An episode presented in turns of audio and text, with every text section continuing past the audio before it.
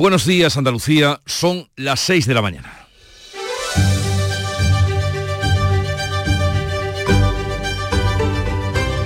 Despierta tu mente, descubre la realidad.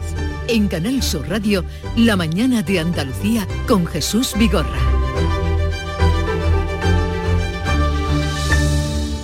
Casi 47.000 millones de euros será el presupuesto de la Junta de Andalucía para el próximo año y dedica dos de cada tres euros a políticas sociales. El Gobierno está dispuesto a incorporar hoy enmiendas de la oposición que no supongan una subida de impuestos. En el debate de los presupuestos andaluces también se han colado una vez más las críticas de la oposición por el incremento de las listas de espera en sanidad y la inversión sanitaria. La consejera de Salud, Catalina García, en su defensa, ha dicho que la sanidad andaluza ya no es el farolillo rojo de la española porque abandona el último puesto por eh, gasto en gasto sanitario por habitante. Y hoy la atención estará eh, en ese cierre última jornada del debate sobre los presupuestos en el Parlamento de Andalucía y mañana la atención estará en el Teatro Real donde los niños de San Ildefonso van a cantar el sorteo de la lotería y nosotros que lo vamos a retransmitir mientras Pedro Sánchez y Núñez Feijó se van a reunir en el Congreso a pesar de las distancias que mantienen, reproches e ironías aparte. A la propuesta del presidente de hablar de la renovación del Consejo General del Poder Judicial y la financiación autonómica, el líder del PP añade, entre otras, eh, temas la ley de amnistía y el pacto del PSOE con Bildu en Navarra. Antes de reunirse con Feijó, Pedro Sánchez se va a ver hoy en Barcelona con Pere Aragonés, el presidente de la Generalitat, y también tiene previsto reunirse con Uriol Junqueras y con Puigdemont. Desde este jueves, los funcionarios serán evaluados en su trabajo para lograr ascensos, mejorar el sueldo, pero también podrán perder su puesto. El nuevo ministro de Derechos Sociales, Pablo Bustinduy, anuncia que el año que viene ampliará la baja por nacimiento a 20 semanas y va a retribuir los permisos por cuidado de los hijos. Y a todo esto, los sindicatos aplazan la huelga que tenían prevista a partir del día 29 de diciembre. Esto quiere decir que vía libre si tienen vuelos que pudieran haberse visto afectados. Y hoy despedimos al periodista y escritor andaluz Antonio Burgos, ha fallecido este miércoles en su ciudad natal, en Sevilla, a los 80 años, hijo predilecto de Andalucía, hijo adoptivo de la ciudad de Cádiz, entre otros reconocimientos. Pero también hemos perdido y despedimos en las últimas horas al guitarrista flamenco y compositor Pedro Peña, padre de David Peña Dorantes, de Pedro María Peña, de nuestro compañero Bernardo y hermano del Lebrijano, o sea, de la saga que tan rica ha sido de los Peña de Lebrija. En Canal Sur Radio, la mañana de Andalucía con Jesús Vigorra. Noticias. ¿Qué les vamos a contar a partir de ese momento con Manuel Pérez Alcázar? Manolo, buenos días. Buenos días, Jesús Vigorra. Pero comencemos por el tiempo para hoy. Este jueves, víspera del día de la lotería, vamos a tener un día de sol con temperaturas en descenso en la vertiente mediterránea y en ascenso o sin cambios en el resto de Andalucía. Las temperaturas máximas se van a mover entre los 12 grados de Jaén y los 18 de Huelva y Málaga. En Granada está activo hasta las 9 de la mañana un aviso amarillo por temperaturas mínimas de hasta 3 grados bajo cero. Van a soplar vientos flojos y variables en el interior oriental y del norte moderados en las demás zonas de la comunidad. Y vamos ahora a contarles que casi 47.000 millones de euros será el presupuesto de la Junta para el próximo año 2024. Se votarán 1.200 enmiendas de los grupos tras un debate en el que la oposición ha centrado las críticas en la gestión sanitaria. Las críticas de la izquierda se han fijado en las listas de espera y en los conciertos con la privada. Vox considera la partida sanitaria insuficiente. La diputada socialista María Ángeles Prieto lo ha definido como un presupuesto estancado que destruye 4.000 millones de euros en materia de salud. Y este presupuesto es su gran mentira porque lejos de resolver los problemas de la sanidad pública, agrava estos problemas. Ministerio y comunidades autónomas buscan hoy soluciones a la falta de médicos y a las listas de espera. La consejera de Salud, Catalina García, asegura que Andalucía ha subido cuatro puestos en inversión sanitaria para dejar el último peldaño en el que estaba en la etapa del PSOE.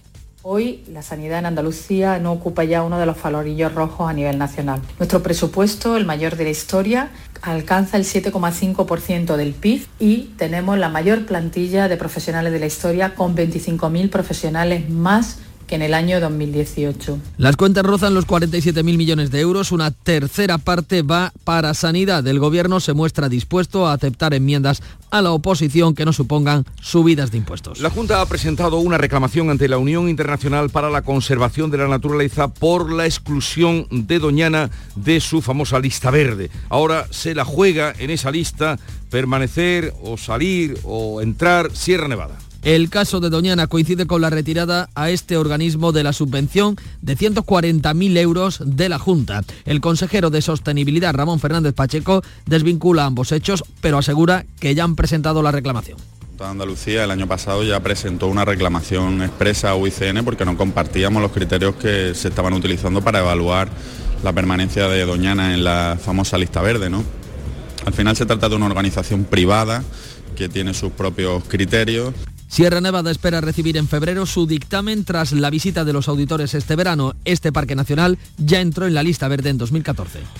Pedro Sánchez y Alberto Núñez Feijó se reunirán mañana en el Congreso de los Diputados mientras ruedan y suenan los bombos del sorteo de la lotería. La reunión se ha cerrado después de que el PP haya presentado una lista con 10 temas a tratar entre los que se incluye el pacto del PSOE con Bildu en Pamplona, la amnistía y el deterioro de las instituciones. Sánchez pretende hablar de la renovación del Poder Judicial, la financiación autonómica y la eliminación del término disminuido de la Constitución. Solo están de acuerdo en el sitio y en el día, pero solo a regañadientes porque Pedro Sánchez prefería que la reunión se hubiera celebrado Moncloa. Como quiera, sin mediador. Donde quiera. En Ginebra no. En el Congreso de los Diputados. Para usted la perra gorda, nos vemos el viernes en el Congreso de los Diputados y hablaremos de lo que usted quiera. Esto de la perra gorda, no, no, señoría, yo no me hago ilusiones. La perra gorda, para usted, es la que le da Bildu. Como queda claro y manifiesto, las distancias son grandes eh, ante la reunión de mañana y hoy Pedro Sánchez se va a reunir en Barcelona con el presidente de la Generalitat, Per Aragonés. Abordarán el traspaso de los trenes de cercanías, de que Cataluña recaude todos los impuestos y de la quita de la deuda que reclama Esquerra. Aragonés pretende avanzar también en la agenda de trabajo de la mesa entre ambos gobiernos y deslizará su petición de referéndum. Más reuniones, el ministro de la Presidencia y Justicia, Félix Bolaños, se va a reunir con el presidente del Supremo tras dos aplazamientos. El Poder Judicial rechaza que los jueces puedan ser interrogados en el Congreso como reclama Junts. El Consejo General del Poder Judicial debate hoy un documento sobre la supuesta persecución judicial en el que advierten que los magistrados no pueden ser citados a las comisiones de investigación pactadas por el PSOE y los independentistas en el Congreso. El presidente Vicente Aguilarte ha salido al paso de las acusaciones de la portavoz de Junts no somos indecentes. Retomemos la seriedad, creo manifestar el sentimiento de la práctica unanimidad de la carrera judicial, que no se nos llame a comisiones extravagantes. Miriam Nogueras replica que Aguilarte no puede llamar a la orden a una diputada del Congreso en medio de la polémica. El ministro de Justicia se reúne hoy con el presidente del Supremo, una cita que llega tras dos aplazamientos. Y desde este jueves los funcionarios van a poder ser evaluados en su trabajo para ascender, elevar sus ingresos, pero también podrán ser degradados o perder su puesto. Lo que nunca ocurrirá es que estos trabajadores públicos dejen de ser funcionarios. La evaluación se realizará una vez al año. Se valorará la conducta profesional y el rendimiento o el logro de resultados. La medida se aprobó el martes en Consejo de Ministros para cumplir el plan de recuperación exigido por Bruselas para desbloquear fondos comunitarios. El gobierno va a ampliar la baja por nacimiento a 20 semanas y va a retribuir los permisos por cuidado de hijos.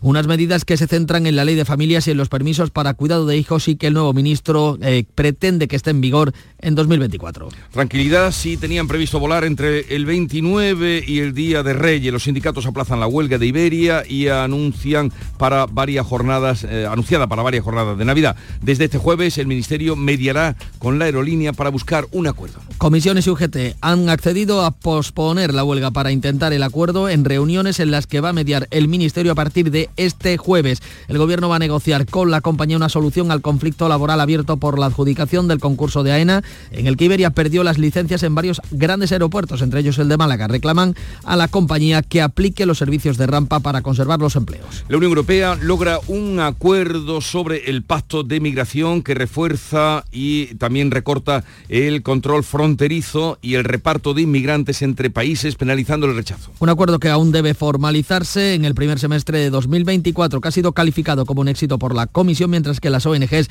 critican la falta de vías seguras para los migrantes y que trate a los menores igual que a los adultos. La infanta Elena reúne por sus 60 cumpleaños a su hermano Felipe VI y a su padre, el rey emérito. Un encuentro familiar en el que el rey ha coincidido en el restaurante de Madrid con su padre ante la imposibilidad de pernoctar en el Palacio de la Zarzuela. Don Juan Carlos ha hecho viaje en el mismo día hasta Ginebra, donde va a pasar las fiestas con su hija, la infanta Cristina. Muere en Sevilla el guitarrista y cantador flamenco de la familia de los Peña, Pedro Peña de Lebrija. Cabeza de toda una estirpe flamenca, era padre del pianista y compositor Dorantes y del también compositor y guitarrista Pedro María Peña, hijo de María Perrata, hermano del lebrijano, ha fallecido a los 84 años. Y también padre de nuestro compañero Bernardo, al que desde aquí hacemos llegar a él y a toda la familia mm, nuestras condolencias. Hoy se despide en Sevilla Antonio Burgos, una de las plumas más destacadas del periodismo del siglo XX y uno de los grandes impulsores del sentimiento andaluz. Ha fallecido a los 80 años. Este mediodía se abre su capilla ardiente en el tanatorio de la C30.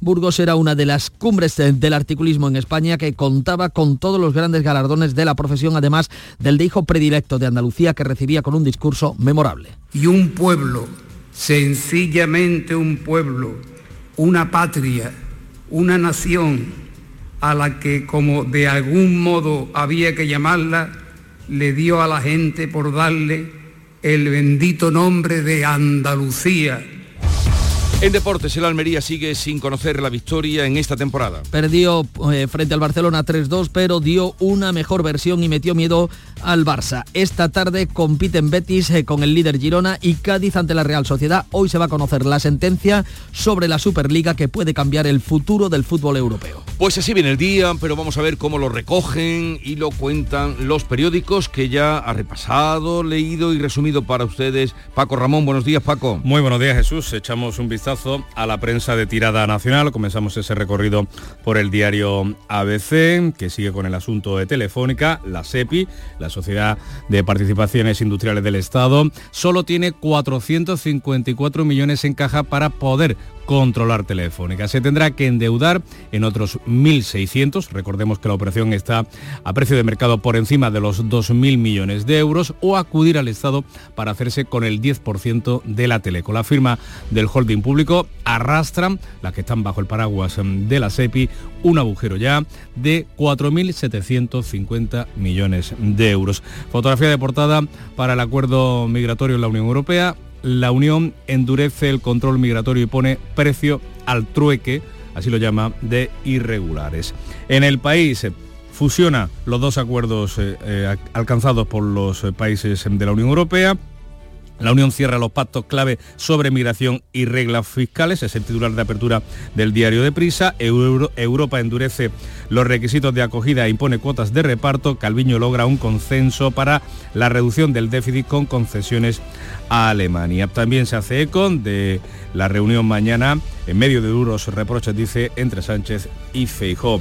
El mundo sobre Telefónica, el núcleo duro confía en que Sánchez no politice Telefónica. Los accionistas españoles prevén nuevos movimientos del Ejecutivo para armar un bloque frente al capital saudí. La foto de portada es para los Reyes, cumpleaños feliz. Elena reúne a los Borbón por su 60 cumpleaños. En la razón, Junts se abre a llegar a pactos en el día a día con el PP, Puigdemont impone el pragmatismo, de Sánchez quiere la amnistía y la consulta. También la Unión Europea obliga a España a reducir un 1% anual de su deuda. Y cerramos con la vanguardia. La Unión Europea endurece su política de acogida de migrantes en la frontera. Los países que no quieran participar en la reubicación interna de esos inmigrantes tendrán que pagar y se agilizan además las deportaciones. Vamos ahora a la prensa internacional que ya ha repasado y resumido para ustedes. Beatriz Almeida, buenos días, Bea. Buenos días. Javier Milei ha presentado hace unas horas su plan de choque con 300 propuestas. Titula el diario argentino Clarín, Superdecreto de Milei para desregular la economía. Deroga la ley de alquileres, habilita privatizaciones y una reforma laboral. Tras los anuncios, cacerolazos y concentración en el Congreso. El diario romano ANSA, Italia aplaude el acuerdo sobre inmigración y asilo de la Unión Europea. El gobierno del húngaro Víctor Orbán lo rechaza enérgicamente y las ONG vaticinan más muertes en el mar. Más asuntos. Washington ha liberado a un confidente de Maduro de nombre Nicolás Saab y otros 19 presos a cambio de 10 americanos encarcelados. Y leemos en el Nacional de Caracas que Saab, un vendedor de llaveros que llegó a la cima del chavismo, acusado de ser testaferro de Maduro, estaba enjuiciado en Florida por lavado de dinero a través de un programa de alimentación del gobierno venezolano. Estados Unidos, dice el periódico, echa por tierra años de investigación contra Saab. Y termino con la prensa británica, que habla hoy de la caída de tipos de interés que avanza el gobierno para 2024. Leo en The Times, hipotecas más baratas para aliviar los costos de vida. El documento predice que más de un millón de propietarios se van a beneficiar. Y Charo Padilla, la estrella de la mañana, lucero del alba. Buenos días, Charo. Buenos días, qué cosas más bonitas me dice, por eso Porque me tú te lo mereces. ¿Sabes que hoy hemos estado por Holanda, por Suiza y por Guatemala? ¿Y qué has estado buscando? No, oyentes, oyentes, O- oyentes que nos llegan desde, desde todas partes del mundo. No, hoy hemos estado centrados mucho en la lotería porque ayer, ayer me puse yo mis, mis boletitos, mis billetitos, mis décimos y empecé a soñar, que soñar es gratis. ¿eh? Y entonces hemos preguntado a los oyentes qué harían si les tocara la lotería. Pero sobre todo hemos estado hablando con el Perolillas, que es un famoso, famosísimo panadero de Beas de Segura, una localidad de apenas 4.000 habitantes, que él dio el premio. La, la ¿eh? conozco. El Perolillas dio el premio en el año 2004, hace como unos casi 20 años, ¿no? Sí. El 54.600 lo eligió la hija por internet, que fue cuando empezó a comprarse los billetes por internet en SORT, en la administración de la bruja. Sí. Y ella dice, no, no, que termine papá en 2-0. Y cayó eh, 1.180 millones de, de euros, creo que eran 900 eh, décimos. O sea que el pueblo prácticamente entero le tocó, prácticamente entero. Entonces yo le he preguntado, después de casi 20 años, eh, ¿cómo está la gente que le tocó esa lotería? ¿Sabes lo que me ha dicho? ¿Qué te ha dicho? Que el 60% de la gente que le tocó la lotería está arruinada o divorciada. contando? Te lo juro. ¿Qué me estás contando? Que así, ¿eh? O sea que dice- y digo, yo le he dicho, digo, venga ya. Dice, sí, Charo, dice, "e- es muy eh, complicado cuando te toca de repente mucho dinero. O tienes la cabeza bien fría, me ha dado unos consejos estupendos, porque como a mí me va a tocar, me ha dado unos consejos estupendos, porque dice, no es que el dinero la gente empieza a los coches, los divorcios, de- en fin, horrible. El cerca de allí- 60%. Cerca de ¿eh? allí también pegó un pelotazo un año, no sé, en, en la Moraleda, en, en Jaén. Eh, pegó gran pelotazo. Dinero Eh, fácil y se va fácil. Claro, y Tocó eh, un primer premio, eh, el primer premio del sorteo nacional de Navidad, eh, tocó en la Moraleda. Y yo hace 17 años tocó en el, unas ven- ventas. en el ventorrillo canario, Sí. eh, canario. Y tú eh, pillaste, sí, sí, Yo eh. pillé, viví eso que tú vives en la, que ves en la tele, que es Pero pillaste, maravilloso. Yo te voy a pillar. Ah, eso, pillé la información, que Ah, llegué ya, la ya. primera, vamos. Y, y- y luego hice una entrevista 10 años más tarde y me dijo exactamente lo mismo que me ha dicho el Perolilla. Así que, ojo, si nos toca yo, Siempre desde luego, hay un consuelo. yo voy a invertir Siempre hay un consuelo. en, en aparcamiento. Que tengas un bonito día. Aparcamiento, Telefónica. aparcamiento, En Telefónica aparca- No, ya, oh, ayer garaje, me- en garaje. Sí, sí, sí, pero ayer me llegó una sorpresa con Javier Rubio, que de manera así le dije, ¿tú tienes acciones en Telefónica? Y dice, yo tuve. Eh, digo, y la vendió, dice, no pillé nada, y algo perdí. Bueno, pues el que la tenga que la vaya vendiendo. Vale. Hala, Oye, yo. un poco de música, adiós, Charo.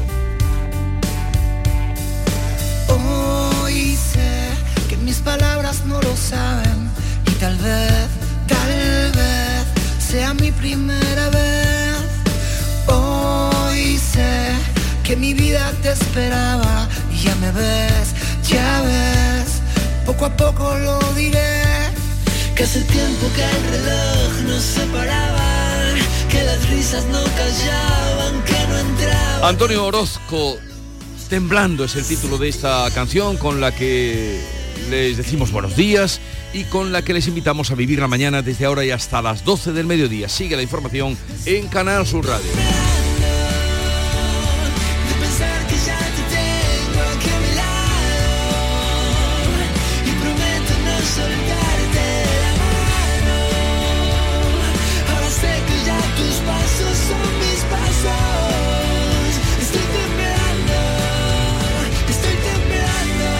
La mañana de Andalucía. Te estás perdiendo muchas cosas. No te quedes esperando a que pase algo. Abre tus ojos para no perderte tu otro lugar en el mundo. Ven a Avis. En Mariscos Apolo te ofrecemos los mejores productos del mar congelados, seleccionados de diferentes caladeros del mundo para llenar tu negocio esta Navidad. A tus clientes les encantará nuestra selección de mariscos y pescados como el langostino y pulpo entre una gran variedad. E encontrarás todo lo que buscas en Mariscos Apolo. Además, te ayudamos a impulsar tu negocio con el Club Apolo. Inscríbete en club.mariscosapolo.com. En Canal Sur Radio, la mañana de Andalucía con Jesús Vigorra. Noticias. A las 6 y 20 de la mañana les contamos que el Parlamento andaluz va a aprobar hoy ya los presupuestos de la Junta para el año que viene, unas cuentas que superan los 46.700 millones de euros. Quedan 1.200 enmiendas de los distintos grupos políticos eh, pendientes de este debate de hoy. La discusión más bronca en la pasada tarde, coincidiendo además con una concentración de las mareas blancas eh, en la calle eh, junto al Parlamento, ha sido la relativa a la situación de la sanidad pública andaluza. José Manuel de la Linde. Las críticas de la izquierda se han fijado en las listas de espera y los conciertos con la privada. La portavoz de Por Andalucía, Inmaculada Nieto, se dirigía así a la consejera. El problema no es usted. El problema es el modelo de su partido al frente de un servicio público básico como es la sanidad. Que no se resignen que esto aunque se va a hacer muy largo, lo vamos a revertir. La diputada socialista María Ángeles Prieto lo ha definido como un presupuesto estancado que destruye 4.000 millones de euros en materia de salud. La popular Beatriz Jurado ha defendido los 14.200 millones de euros que se destinan a sanidad y la mejora en un 14% en las retribuciones a los profesionales. Su propaganda y este presupuesto, consejera, su propaganda y este presupuesto para 2024 son una gran mentira. Charla usted a una socialista habla de mentira, perdonen que indigne no a la bancada del Partido Popular, sino que indigne al conjunto de los andaluces, que tenemos al presidente más mentiroso de la historia de España. Vos considera que esta partida es insuficiente. Estos presupuestos han contado con el registro de 1.600 enmiendas parciales. Durante la tramitación parlamentaria se han aceptado 57 del Grupo Popular y otras 27 de los grupos de la oposición.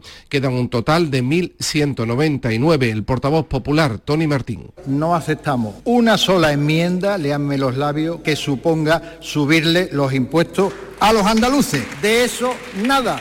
Nuestro compromiso es el contrario. Vamos a seguir bajando los impuestos a los andaluces porque eso es lo que necesitan eso es lo que funciona. Hoy, a partir del mediodía, la votación y aprobación final de estas cuentas. Pues fuera de la Cámara también la consejera de Salud ha respondido a las críticas sobre su gestión sanitaria. Asegura que Andalucía ha dejado el último puesto en inversión en el que se encontraba cuando el PP llegó al gobierno al gobierno andaluz. En Beatriz Galeano, buenos días. Buenos días. Según Catalina García, la comunidad ha escalado cuatro puestos en estos cinco años. En un acto en Cádiz, la consejera ha reconocido que queda mucho por hacer, pero ha destacado el salto que ha dado Andalucía en la inversión sanitaria. Gracias a la apuesta decidida del gobierno andaluz, Hoy la sanidad en Andalucía no ocupa ya uno de los falorillos rojos a nivel nacional. Nuestro presupuesto, el mayor de la historia, alcanza el 7,5% del PIB y tenemos la mayor plantilla de profesionales de la historia con 25.000 profesionales más que en el año 2018.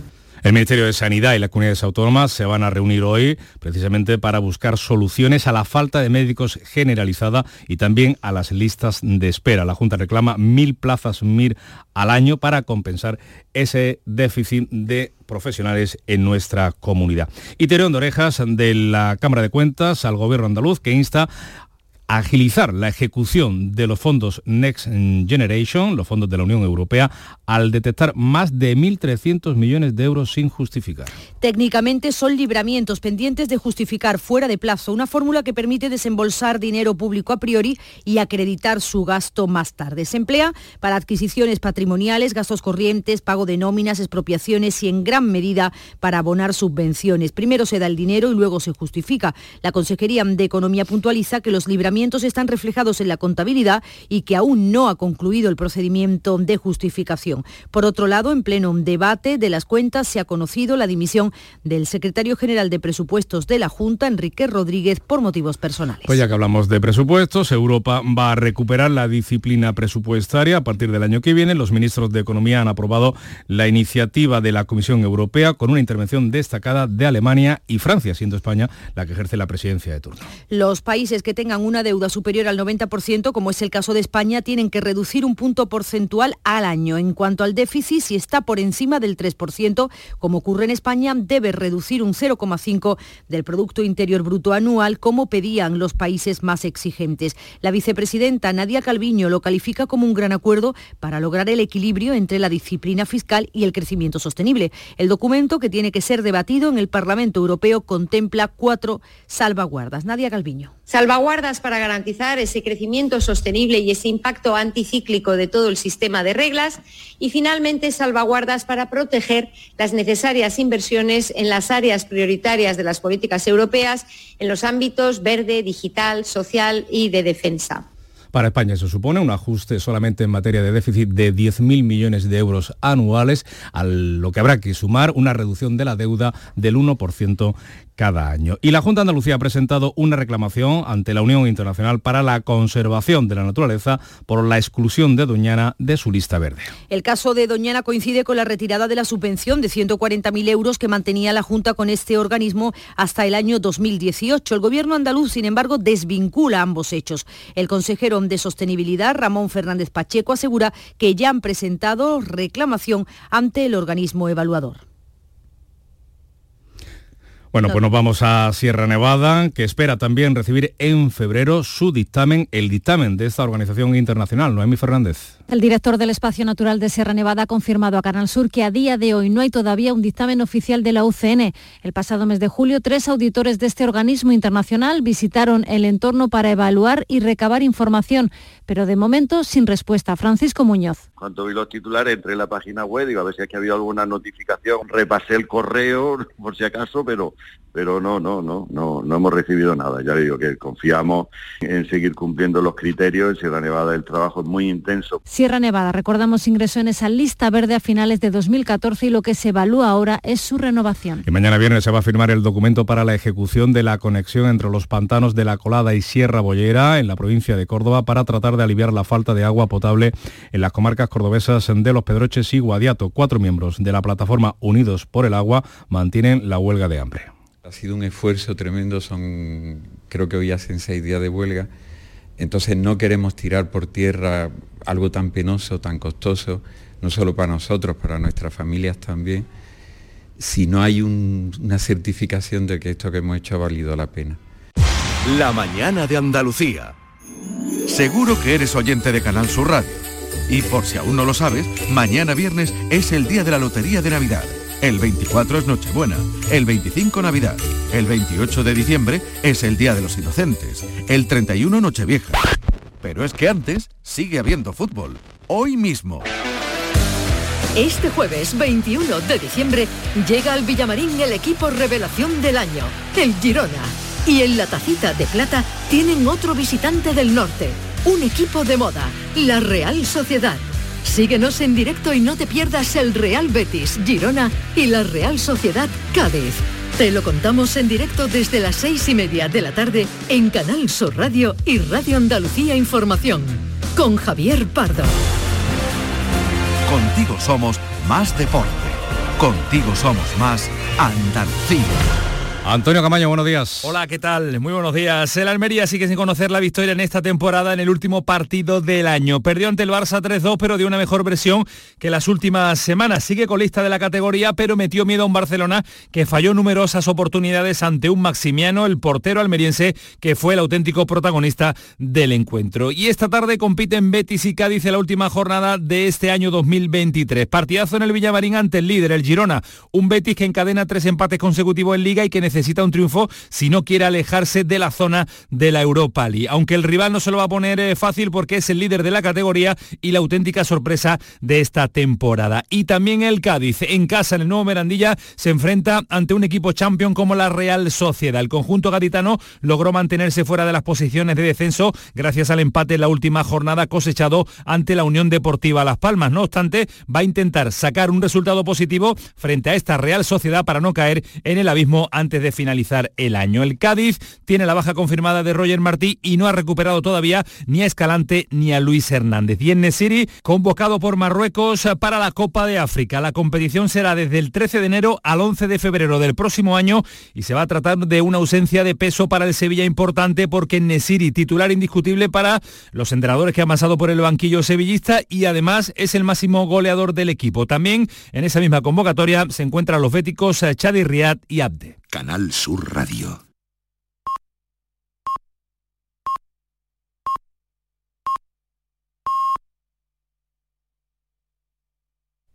Andalucía despierta. Son las seis y media de la mañana.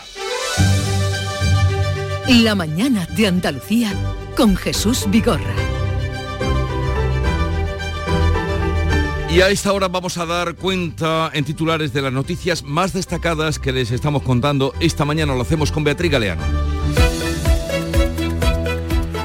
El Parlamento andaluz aprueba hoy los presupuestos de la Junta para 2024. El debate continúa esta mañana con la tramitación de más de un millar de enmiendas de los distintos grupos políticos. La oposición critica la gestión sanitaria del gobierno andaluz, que se defiende diciendo que Andalucía ha dejado de ser la última comunidad en gasto sanitario por habitante. Pedro Sánchez y Núñez Feijó se reunirán finalmente mañana viernes en el Congreso. El presidente del gobierno y el líder de la oposición se dan una oportunidad el día de la lotería en sede parlamentaria y no en Moncloa. Pedro Sánchez viaja hoy a Barcelona para reunirse con el presidente de la Generalitat, con Pere Aragonés. El Poder Judicial rechaza que los jueces puedan ser interrogados en el Congreso sobre sus resoluciones. El Consejo General debate hoy un documento sobre el laufer o guerra judicial que advierte que los magistrados no pueden ser citados a las comisiones de investigación pactadas por el PSOE y los independentistas catalanes para controlar sus actuaciones jurisdiccionales. El ministro de Justicia se reúne hoy con el presidente del Supremo. Aplazada la huelga de Iberia hasta después de Navidad. El gobierno trata de mediar entre los trabajadores y la compañía para buscar una solución al conflicto que ha generado la pérdida de la aerolínea de la licencia de operaciones en tierra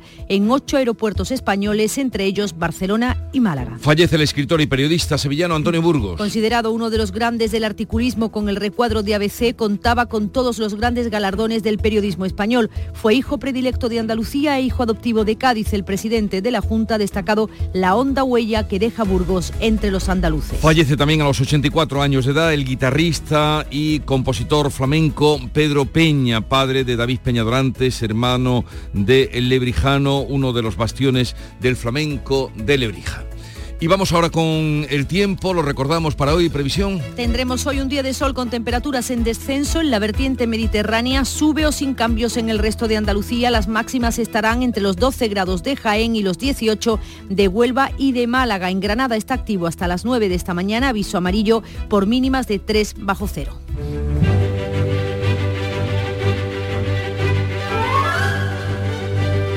Hoy es la festividad del profeta San Miqueas, que nació en el siglo VIII cerca de Jerusalén, campesino al que fue llamado para anunciar la buena nueva y sobre todo eh, la, eh, la explotación, denunciar la explotación de los pobres, las injusticias cometidas por potentes y corruptos. Ese fue San Miqueas.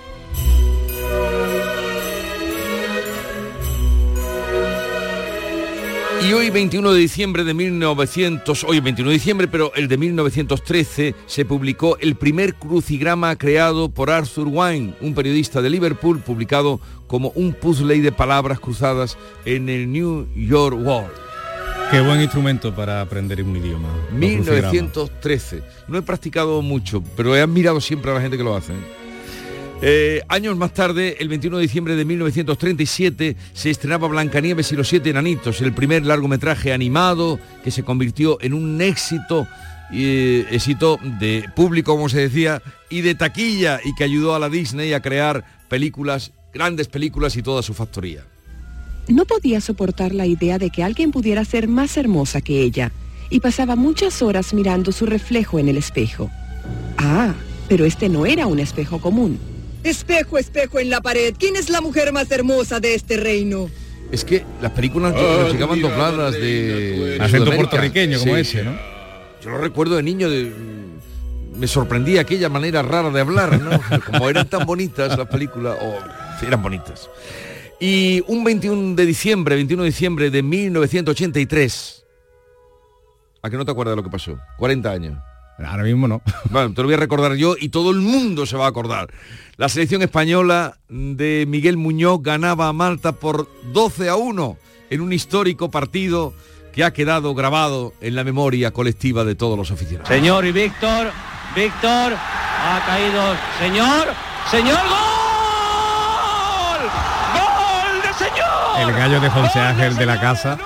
eh, magnífico. ¿Pero este qué número era? El 12. Este era el 12. Después marcó otro España y fue, eh, y fue bueno, anulado. Eh, el 12, pero... El 12 era el determinante para la clasificación. Y la cita del día que dice así, estamos en tiempo de vísperas, ¿verdad? Sí, de todo. Y de, y de ahí la he cogido, pero para tener los pies en el suelo he cogido esta cita que dice, en vísperas de un nuevo año sería muy grato decirles que todo será fácil. Desgraciadamente no es así. La cita es de Salvador Allende, médico político de Chile, presidente de la República, eh, y fue el mensaje que dio de Año Nuevo en el año 73, hace pues 50 años. Dijo, en vísperas de un nuevo año sería muy grato decirles que todo será fácil. Desgraciadamente no es así. La mañana de Andalucía. En mi primer día de prácticas en el hospital, la suerte quiso que me encontrara con María. Por nuestras charlas en la máquina de café, por todas las noches de guardia que hemos pasado juntas y porque gracias a ella soy mejor enfermera. Este año, si la suerte decide que me toque el gordo de Navidad, nos tocará a las dos. No hay mayor suerte que la de tenernos. 22 de diciembre, Lotería de Navidad. Todavía estás a tiempo de compartir un décimo. Loterías te recuerda que juegues con responsabilidad y solo si eres mayor de edad. Vamos ahora a repasar los titulares de los periódicos andaluces, cabeceras más importantes. Pues mira, de vamos a, tierra. vamos a comenzar por las eh, cabeceras de Sevilla y Cádiz, por ese vínculo entre Antonio Burgos y estas dos provincias especialmente. La portada de ABC de Sevilla con Crespón Negro, una viñeta eh, o un busto dibujado de Antonio Burgos. Adiós al escritor que sonó, que soñó, perdón, con Andalucía. En el diario de Sevilla, Antonio Burgos, cronista de la ciudad, muere a los 80 años. eh, y en los diarios eh, de Cádiz, en La Voz de Cádiz o el diario de Cádiz, por ejemplo, La Voz de Cádiz a toda plana, Cádiz llora a su hijo adoptivo y se ve eh, en, el, en el escenario Antonio Burgos descubriéndose eh, la cabeza, quitándose el sombrero y al fondo Carlos Cano, con quien hizo esas famosas habaneras de Cádiz. El diario de Cádiz, al margen de este asunto, la zona franca evoluciona con un hotel residencia de estudiantes eh, y con una residencia de estudiantes, perdón, y un hotel. También la inauguración mm, de la UCI pediátrica mm, del Puerta del Mar, del Hospital Gaditano, 30 años de espera, dice el diario del Grupo Yoli. La voz de Almería, Torre Cárdenas, eh, en el puesto 30 entre los 100 hospitales públicos. El ranking de reputación, el Centro Sanitario Almeriense, es el séptimo mejor valorado de la comunidad andaluza, el 30 de España. En el Diario Sur de Málaga podemos leer, este ensayo. Málaga ensaya la recarga de acuíferos con agua regenerada ante una sequía extrema. La Junta incorpora esta estrategia a sus planes para obtener hasta 34 hectómetros cúbicos extra.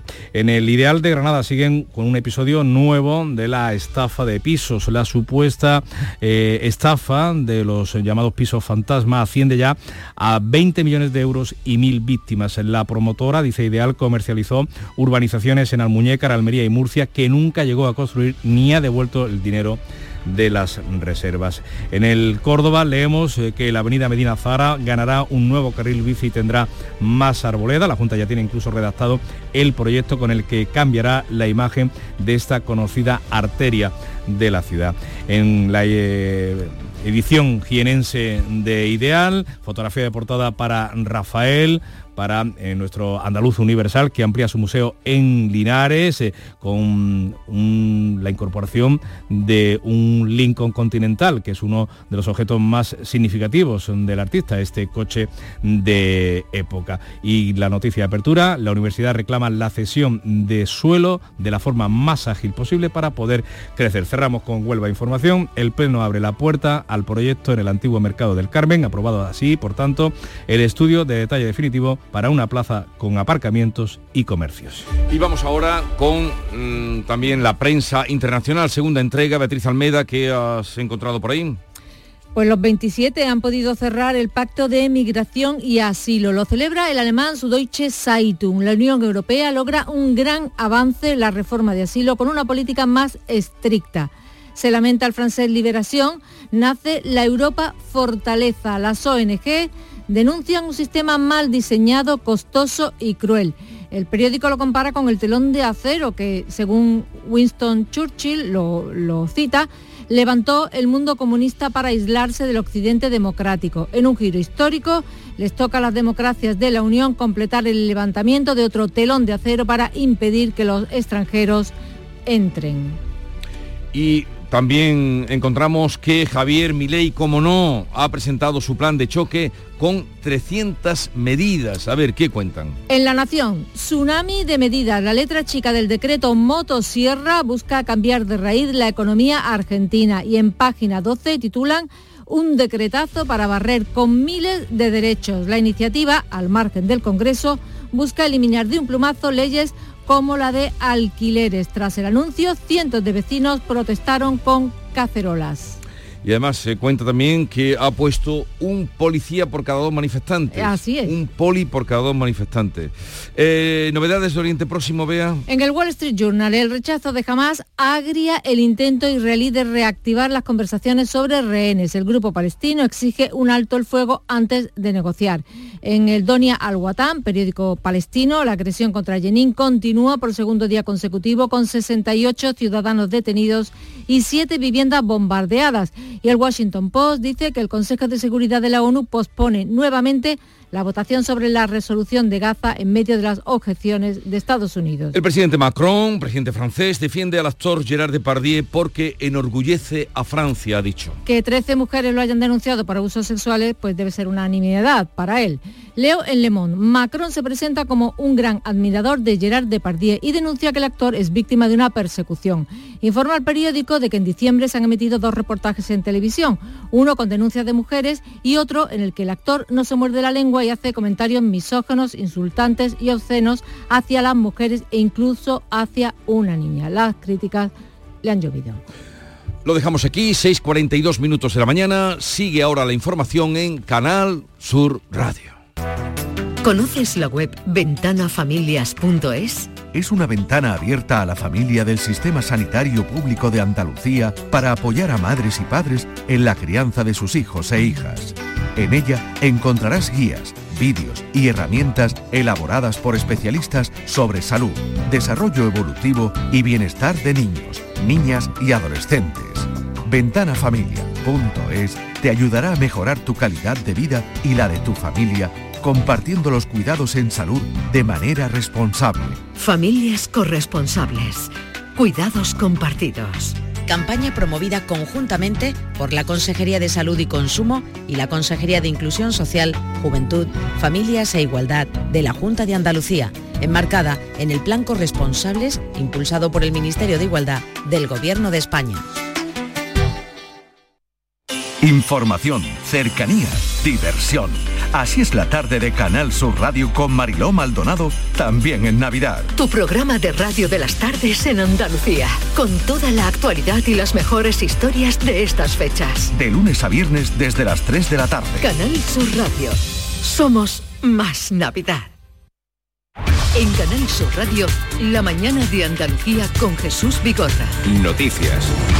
A las 6 y 43 minutos les contamos que el presidente del gobierno y el líder de la oposición se van a reunir mañana viernes, en día del sorteo extraordinario de la Lotería de Navidad, en el Congreso de los Diputados. La reunión se ha cerrado después de que el Partido Popular haya presentado una lista con 10 temas a tratar, entre los que se incluyen el pacto del PSOE con Bildu en Pamplona, la amnistía y el deterioro de las instituciones. Sánchez pretende hablar de la renovación del Poder Judicial, la financiación autonómica y la eliminación del término disminuido de la Constitución. Solo están de acuerdo en el sitio y el día, pero a regañadientes porque Pedro Sánchez prefería la reunión en Moncloa.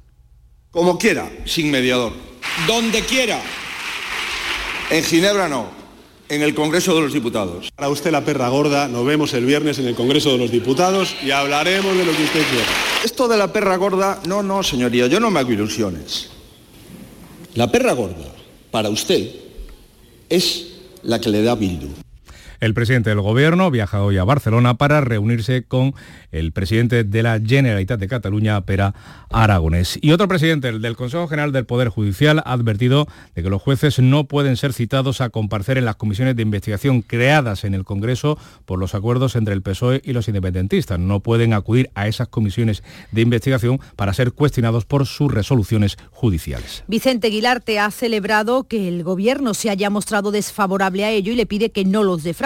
También ha mostrado su rechazo a la posibilidad de que en el ámbito de esas comisiones puedan darse a conocer documentos clasificados del Centro Nacional de Inteligencia. En este caso, el ministro de Justicia ha comprometido transparencia absoluta en relación al espionaje con Pegasus. No propiciar los mismos desencuentros desclasificando para su espuria difusión hechos totalmente fuera del contexto en el que surgieron. Y nunca, nunca olvidemos que el camino de la concordia precisa además transeúntes. Y tras dos aplazamientos, eh, finalmente el ministro de la Presidencia y de Justicia, Félix Bolaño, se va a reunir hoy con el presidente del Tribunal Supremo, Francisco Marín, en medio además de la tensión ocasionada por las recientes críticas de Junts en el Congreso a varios magistrados. Críticas en las que Junts persiste. Su portavoz, Miriam Nogueras, ha vuelto a remeter contra los jueces desde la tribuna de oradores. Junts ha emitido además un comunicado para respaldar a su portavoz, que ha advertido al presidente del Poder Judicial que no puede llamar al orden a una diputada. Un presidente interino. Un presidente interino del Poder Judicial no puede llamar al orden a una diputada de esta Cámara. La estrategia de la cúpula judicial de injerencia en la política no tiene precedentes en nuestro entorno europeo. Por cierto, que el Consejo Fiscal ha otorgado este miércoles el amparo a todos los fiscales del proceso frente a las acusaciones del OFER de guerra judicial contra el independentismo. Y el Gobierno va a ampliar la baja por nacimiento a 20 semanas y va a retribuir también los permisos por cuidado de hijos. El nuevo ministro de Derechos Sociales asegura que ambos objetivos estarán ya en vigor, van a entrar en vigor a partir del año que viene. Guillermo Polo. Unas medidas que se centran en la ley de familias y en los permisos para cuidar hijos, como señala el ministro Pablo Bustinduy. La ley reconocerá jurídicamente como es conocido, a todos los tipos de familias. Con esta ley todas las familias ganarán derechos y además supondrá un paso decisivo para garantizar el derecho a la conciliación, porque vamos a extender los permisos de paternidad y maternidad de 16 a 20 semanas y vamos a remunerar el recientemente creado permiso parental de cuidados. Según el ministro, se trata de un salto cualitativo en la protección social, la conciliación y las políticas de bienestar. La intención del Ministerio es llevar la ley de familias en el plazo más corto posible. De hecho, si los plazos de aprobación de la ley se dilataran más allá de julio, no se descarta la posibilidad de aprobar por separado las medidas que amplían las semanas de los permisos de nacimiento y la remuneración de los permisos que hasta ahora no lo eran, a través de Real Decreto. En Canal Sur Radio, la mañana de Andalucía con Jesús Vigorra. Noticias. El cuerpo del periodista y escritor andaluz Antonio Burgos, fallecido a los 80 años, se encuentra en el tanatorio de la circunvalación de Sevilla, donde este mediodía va a quedar abierta la capilla ardiente. El funeral tendrá lugar mañana viernes a las 11 en la capilla del Sagrario de la Catedral de Hispalense y será oficiado por el arzobispo. Burgos era, una de los, era uno de los mm, eh, articulistas eh, cumbre en nuestro país, contaba con todos los galardones de la profesión, además era hijo predilecto de Andalucía y también hijo adoptivo de la ciudad de Cádiz. Juan Pereira. Antonio Burgos recibía el título de hijo predilecto de Andalucía el 28 de febrero de 2020. En su intervención hizo un discurso cargado de evocación poética titulado El orgullo de ser andaluz. Andalucía, ya eres mi madre, no me abandone ni tu verde esperanza ni tu blanco amor. Gracias, ay tierra mía, por hacer sentirme hoy y siempre el orgullo y la gloria infinita de ser español de Andalucía. El periodista ha estado vinculado durante casi toda su vida al diario ABC de Sevilla. Su director, Alberto García Reyes, decía en Canal Sur Radio que el periodismo independiente ha perdido a una de sus grandes figuras. Sí, es un día muy triste para el periodismo de verdad, el periodismo eh, independiente, libre, afilado. Recientemente Antonio Burgos recibía el Premio Andalucía de Periodismo a la trayectoria profesional que le iba a ser entregado el próximo 26 de diciembre. El presidente de la Junta ha destacado la honda huella que deja Antonio Burgos. Eh, su fallecimiento, ha dicho Juanma Moreno, llena de dolor Andalucía. También el alcalde de Sevilla, José Luis Sanz, ha definido a Burgos como cronista de la ciudad, amante de sus tradiciones, crítico e inconformista. Y el Ayuntamiento de Cádiz ha decretado un día de luto oficial y la colocación de la bandera municipal a media asta en recuerdo a la vinculación del periodista sevillano con la ciudad de Cádiz, donde fue además pregonero del carnaval. 7 menos 10, información local. Canal Sur Radio, Radio Andalucía Información. En la mañana de Andalucía de Canal Sur Radio, las noticias de Sevilla con Antonio Catoni. Buenos días. Y es como si ahora sus antiguas, recias voces le estuvieran preguntando a Sevilla, ¿estáis puestos tambores y cornetas con la pena cabal de la alegría? Ha fallecido el periodista Antonio Burgos, ligado de por vida al diario ABC, creador desde su recuadro de una Sevilla imaginada que muchos sevillanos han hecho suya. La capilla ardiente ha quedado instalada en el tanatorio de la S30. La misa corpore insepulto tendrá lugar mañana viernes en la parroquia del Sagrario de la Catedral. Nos ha dejado también el guitarrista y cantador flamenco Pedro Peña, padre del pianista y compositor Dorantes, hermano de Juan el Lebrijano. Tenía 84 años y fue un gran impulsor de la caracolá de Lebrija. Hoy en la capital, pleno ordinario de diciembre del ayuntamiento, por el que va a pasar el proyecto de remodelación del Paseo de la O y su conexión con la calle Betis o la tasa turística. Y en plena Navidad y tras el estreno del el espectáculo Navigalia en el río, que ha deslumbrado sobre todo a los más pequeños, hoy comienzan a trabajar los 20 serenos que van a recorrer por las noches las calles de la capital. En el tráfico, la Guardia Civil investiga a dos personas por conducción temeraria en el puente del Centenario. Los conductores de dos vehículos comenzaron a picarse entre ellos con volantazos, con cambios de carril incluidos. Uno de ellos grabó un vídeo, un eh, espectador, alguien que estaba en ese mismo lugar, que eh, se ha hecho viral en las redes y que ha permitido la identificación de los implicados. Se enfrentan a delitos contra la seguridad vial con penas de prisión de seis meses a dos años. En el tiempo, pues hoy cielos poco nubosos o despejados, temperaturas en ascenso. Vamos a alcanzar 15 grados en Morón, 16 en Écija y Lebrija, 17 en Sevilla donde ahora tenemos 4 grados. Este mes en Sirsa Renault y su red de agencias solo podrás decir... Sí quiero. Para los enamorados del volante, este es el momento de un sí quiero con Sirsa Renault y su red de agencias. Ven y enamórate de nuestros precios en todos los modelos como el del nuevo Renault Clio desde 15.500 euros. Este es el sí quiero que estabas esperando. Sí quiero. En Canal Sur Radio, las noticias de Sevilla.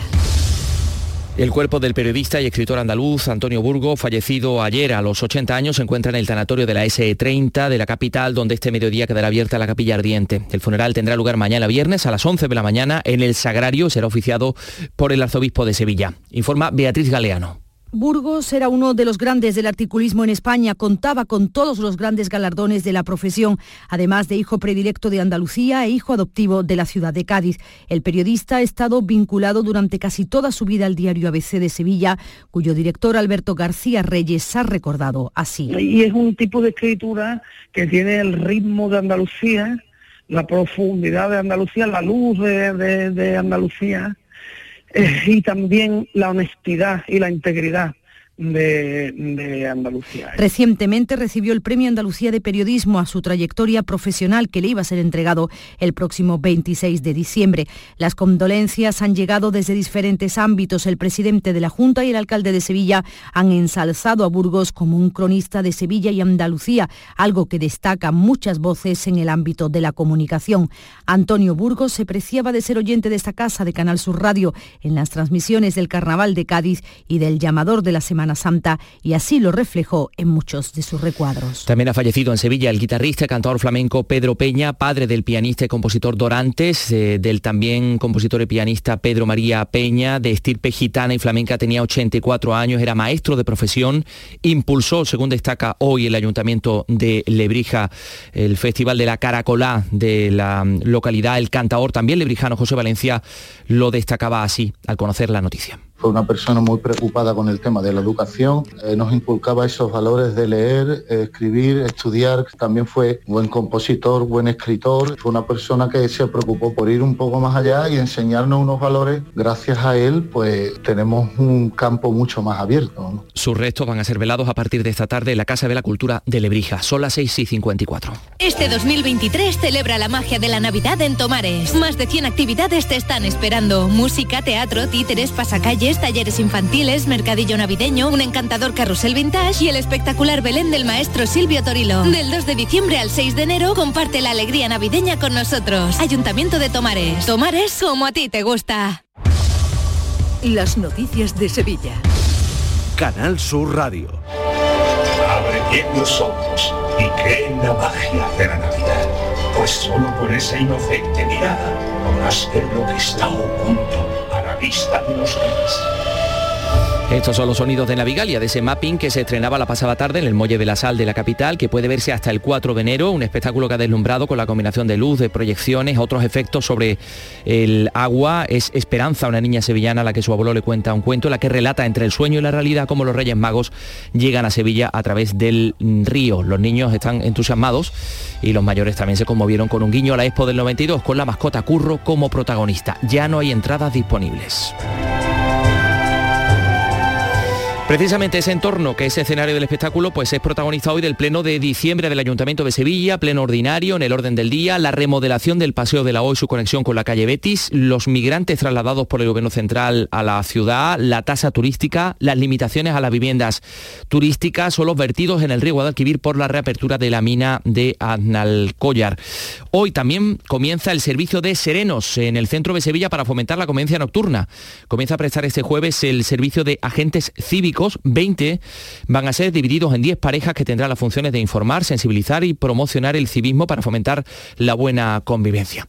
Son las 6 y 56. En nuestros hospitales, las enfermeras cuidan y protegen tu salud las 24 horas del día con rigor y solvencia. Ellas aportan seguridad y calidad asistencial. Enfermera, tu profesional de confianza. Es un mensaje del Sindicato de Enfermería SATSE Sevilla.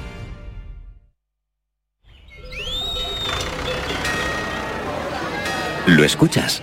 El entorno rural no está vacío, sino todo lo contrario. Desde Coceder venimos trabajando desde hace 40 años para ser referentes en la creación de oportunidades en el medio rural. Ahora, con un plan de transformación digital que nos ayudará a potenciar nuestros pueblos con más y mejores medios, creando nuevas oportunidades. Campaña financiada por la Unión Europea Next Generation Plan de Recuperación, Transformación y Resiliencia Gobierno de España. En Canal Sur Radio, las noticias de Sevilla. Con Antonio Catoni. Nueva exhumación para intentar esclarecer un reconocimiento de paternidad y una herencia. Ha sido en el cementerio de Morón de la Frontera. Un profesor universitario de 81 años, José Luis Malagón, reclama la filiación y la herencia de un potentado empresario agrícola fallecido en el año 1969 sin hijos y cuya riqueza se repartieron sus sobrinos. Él siempre dice lo ha tenido claro. Decir que tuvo un padre a distancia, ¿no? A mí me lo pagó todo, colegio, médico, ropa. No va a ser un... Sobre todo lo sabía por mi madre, evidentemente. Después de tantos años espero que esto se aclare y que acompañe la suerte. Ya se exhumaron hace tres años otros restos. El juzgado ha ordenado en esta ocasión que se desentierren los restos de todas las lápidas del panteón familiar, pero algunos nichos se han encontrado vacíos y solo en uno había dos cuerpos, según ha confirmado la abogada del demandante. Por otra parte, tenemos que hablarles de inversiones en materia ferroviaria. Adif ha anunciado casi 27 millones más para la modernización de la línea de alta velocidad entre Madrid y Sevilla. Pedro Fernández, delegado del Gobierno en Andalucía. Estas nuevas actuaciones aportan seguridad y operatividad a la línea, cuentan con casi 27 millones de euros de inversión y forman parte de la renovación integral de la línea Madrid-Sevilla, que está dotada con más de 700 millones de euros. ¿Ya conoces las lavadoras Nevir? Lavadoras de hasta 12 kilos con motor inverter y etiqueta energética clase A. Porque Nevir siempre piensa en el ahorro de la factura de la luz. Con las lavadoras Nevir podrás esterilizar la ropa deportiva y disfrutar de su velocidad de centrifugado y sus tres modos de lavado rápido. Disponible en tiendas Factory Electrodomésticos Marisol. Vamos con la información deportiva. Antonio Camaño, buenos días. Hola, ¿qué tal? Muy buenos días. Compite esta tarde en el Villamarín el Betis ante un Girona líder destacado, ante un conjunto el Bético que encadena tres empates consecutivos en Liga y que necesita un triunfo si no quiere alejarse prematuramente de la zona de la Europa League. Y el Sevilla prepara también el último partido del año el próximo sábado en el Metropolitano ante el Atlético de Madrid. Después de la victoria ante el Granada, algo más de tranquilidad, más días de trabajo para Quique Sánchez Flores que prepara ese partido con la intención de sacar algo positivo. Y una noticia en Nesire, la periodista de Marruecos, para la Copa de África. Se perdería casi un mes de competición en el inicio del año 2024. Son las seis y eh, casi, em, son casi las 7 de la mañana. Nos vamos con Orobroy. Ha fallecido Pedro Peña, el guitarrista y cantor flamenco. Suyo es este poema, Pensamiento, que su hijo Dorante es músico.